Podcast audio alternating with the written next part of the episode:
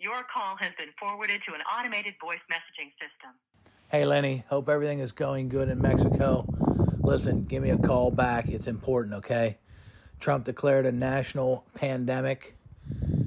I love you. Be safe. Bye bye. That's my dad. He left me a voicemail while I was soaking up the sun in Los Cabos with my college roommates. He wanted me to come home from spring break, but not exactly home. For reasons I'll get into later, he wanted me to quarantine before coming to the house that I had grown up in, and he had a plan. So that we could give Tori a space to quarantine uh, because of her travel, international travel out of the country, and thought it was the safest way to go for her 14 day quarantine. That space, his new house, the one that wasn't fully built, the one still under construction. The COVID 19 pandemic created a lot of strange situations, and this is mine. I'm Tori Kishati, and this is Covering COVID.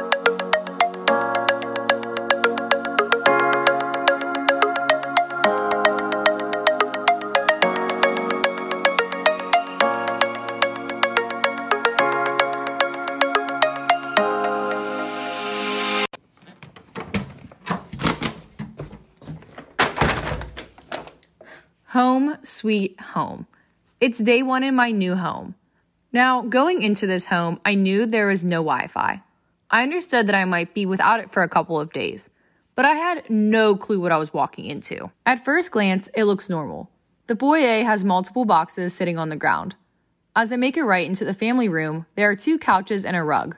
Looks pretty normal, right?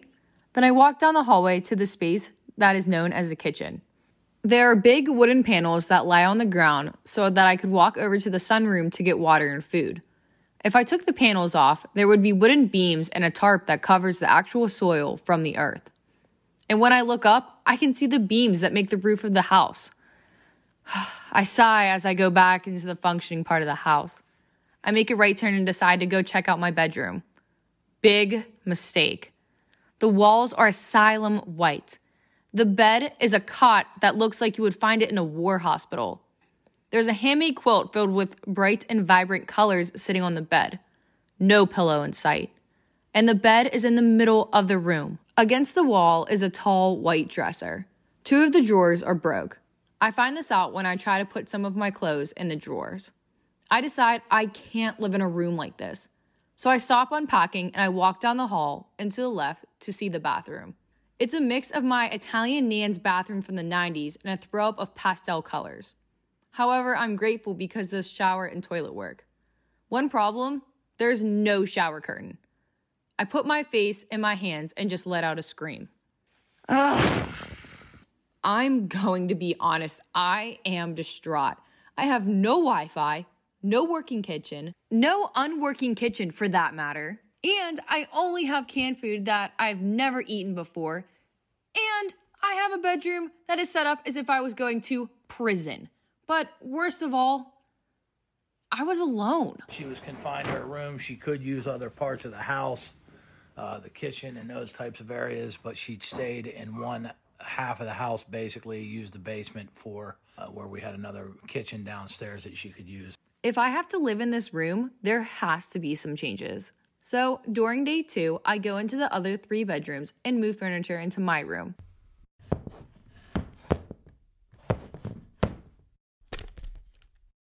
I made a makeshift vanity. I put a small mirror on top of a three foot shelf.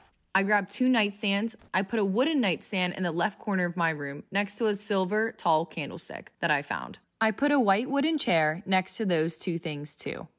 I pushed my bed back into the right corner. I put my silver metal nightstand next to my bed and put a white lamp on the nightstand. I finally find more pillows and blankets in other rooms and dress my bed up a little more. Lastly, I grab a cow spotted rug and put it in the middle of the room. Hmm, the room is really starting to come together. As I look around, I'm happy with what I did.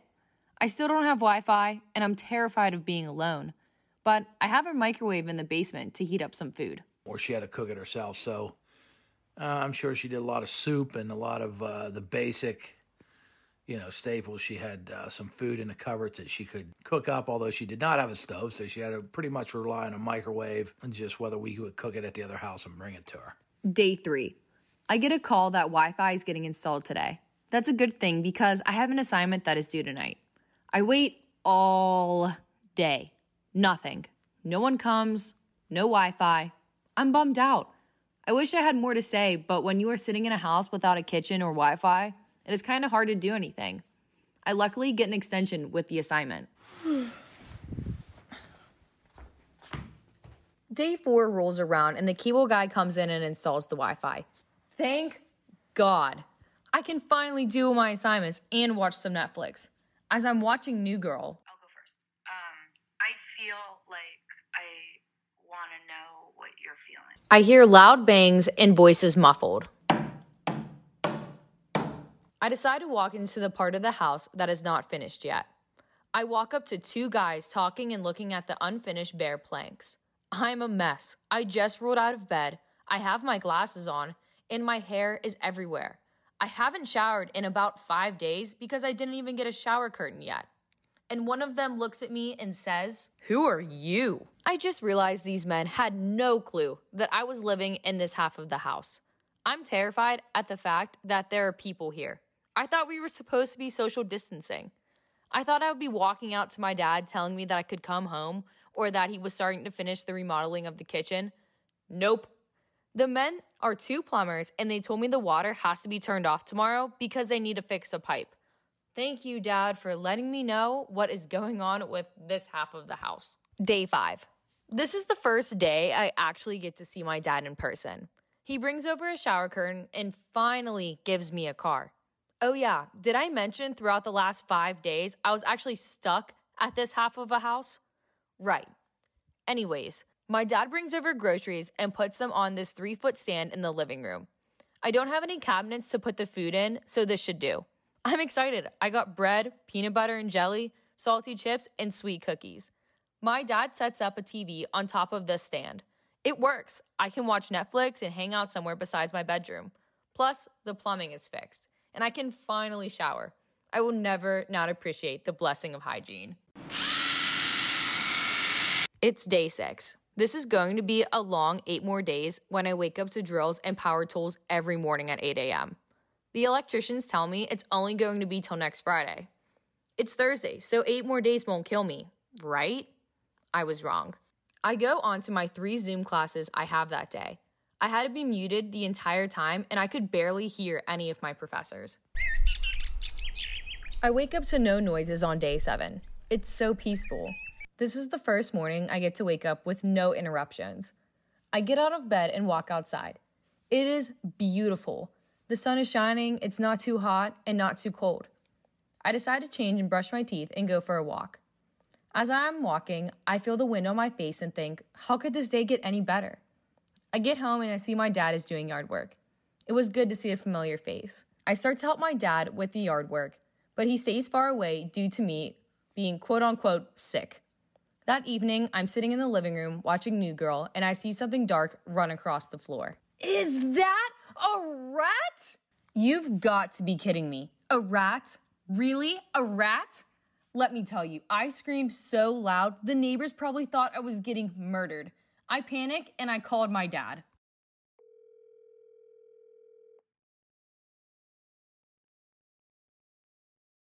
Your call has been forwarded to an automated voice messaging system. Of course he is not answering. It's 1:30 in the morning. Now I'm standing on my couch with a blanket wrapped around me. I'm sobbing because I'm so terrified. It was just one rat, but to me, it felt like my whole world was falling apart. I go to my room and just lay there and I stare at the ceiling. What am I going to do?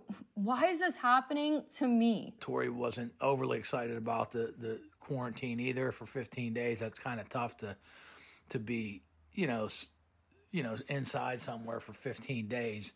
I was not overly excited about quarantine, but at day eight, I just wanted to get the hell out of this house. Rats. I call my dad and I tell him everything that happened the previous night. He tells me that he will get traps and that I need to move the food to a higher shelf in the sunroom, but he had some bad news. The installation workers could not come after the electricians because Tom Wolf shut down essential businesses. Installation workers are essential. I know. You've got to be kidding me. That means no building anything until the whole pandemic is over. During this pandemic, I'm going to be kitchenless. My day consisted of a lot of reading and homework. I don't have a schedule, which I'm not a fan of. What the hell? That was my reaction when I decided to go grab breakfast and I saw the rat got into the food. It's day nine. I'm hanging on by a thread at this point. Day nine was a very bad day for me. I didn't realize how much social interaction really meant to me. I pretty much stayed in bed all day. My dad texted me telling me he left me food outside the house. I caved and I called my mom. She said she didn't want me coming over to her house either. Then I called my brother. My brother came over and asked me where the traps were, and he helped me set them up. Anthony, my brother, asked if I wanted to eat after we set up the traps.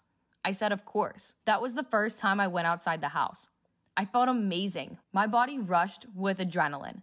I felt like I could run 10 miles. We only drove about three miles to Burger King, but it was nice. I never thought Anthony would be my knight in shining armor in this situation. You really, you know, be responsible about staying in the quarantine and doing the right thing. So, you know, it was tough. It was certainly tough. I mean, you know, we, we haven't gotten to hug her and those types of things.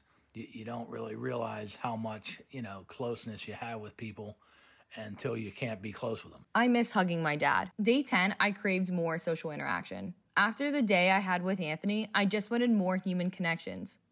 After multiple pleas, Anthony caved and came over. We went for a hike for two hours, then talked about schoolwork and just life in general. Without human interaction, I was going insane. And just the more people, you know, use their social distancing and follow the rules, then, you know, the closer we can kind of get with each other. The last four days were a lot of me complaining, being lonely, and doing schoolwork. Instead of boring you and talking about nonsense, I'll just tell you my thoughts.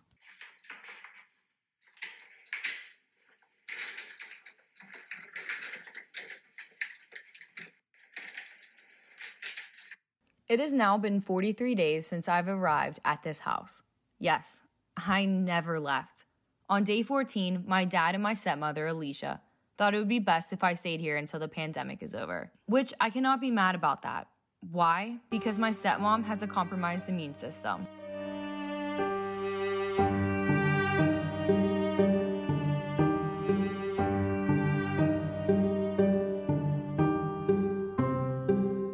On day 16, when I looked at the traps, I realized there was more than just one rat. One, two, three, four, and five. Disgusting, right? I cried. I literally cried. I still don't have a kitchen. I still stare at the ceiling, and I still hike with Anthony.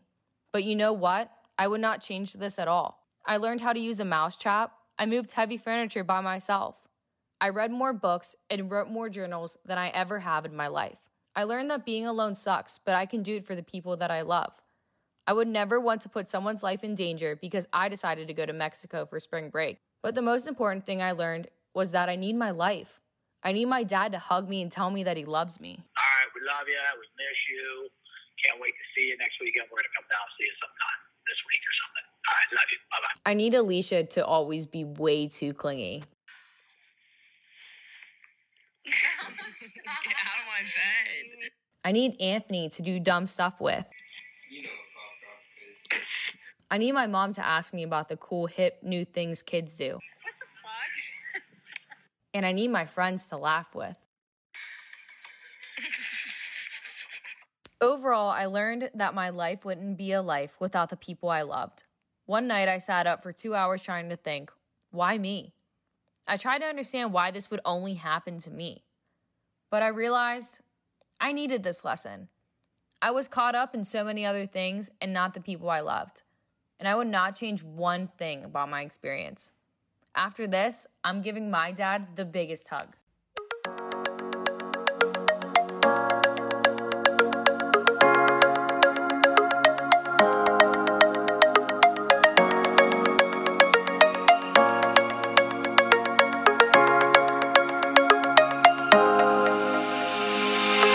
19 affects everyone, but especially the elderly and people of any age who have a serious underlying medical condition. Patrick Anali is one of those higher risk due to a medical condition, COPD.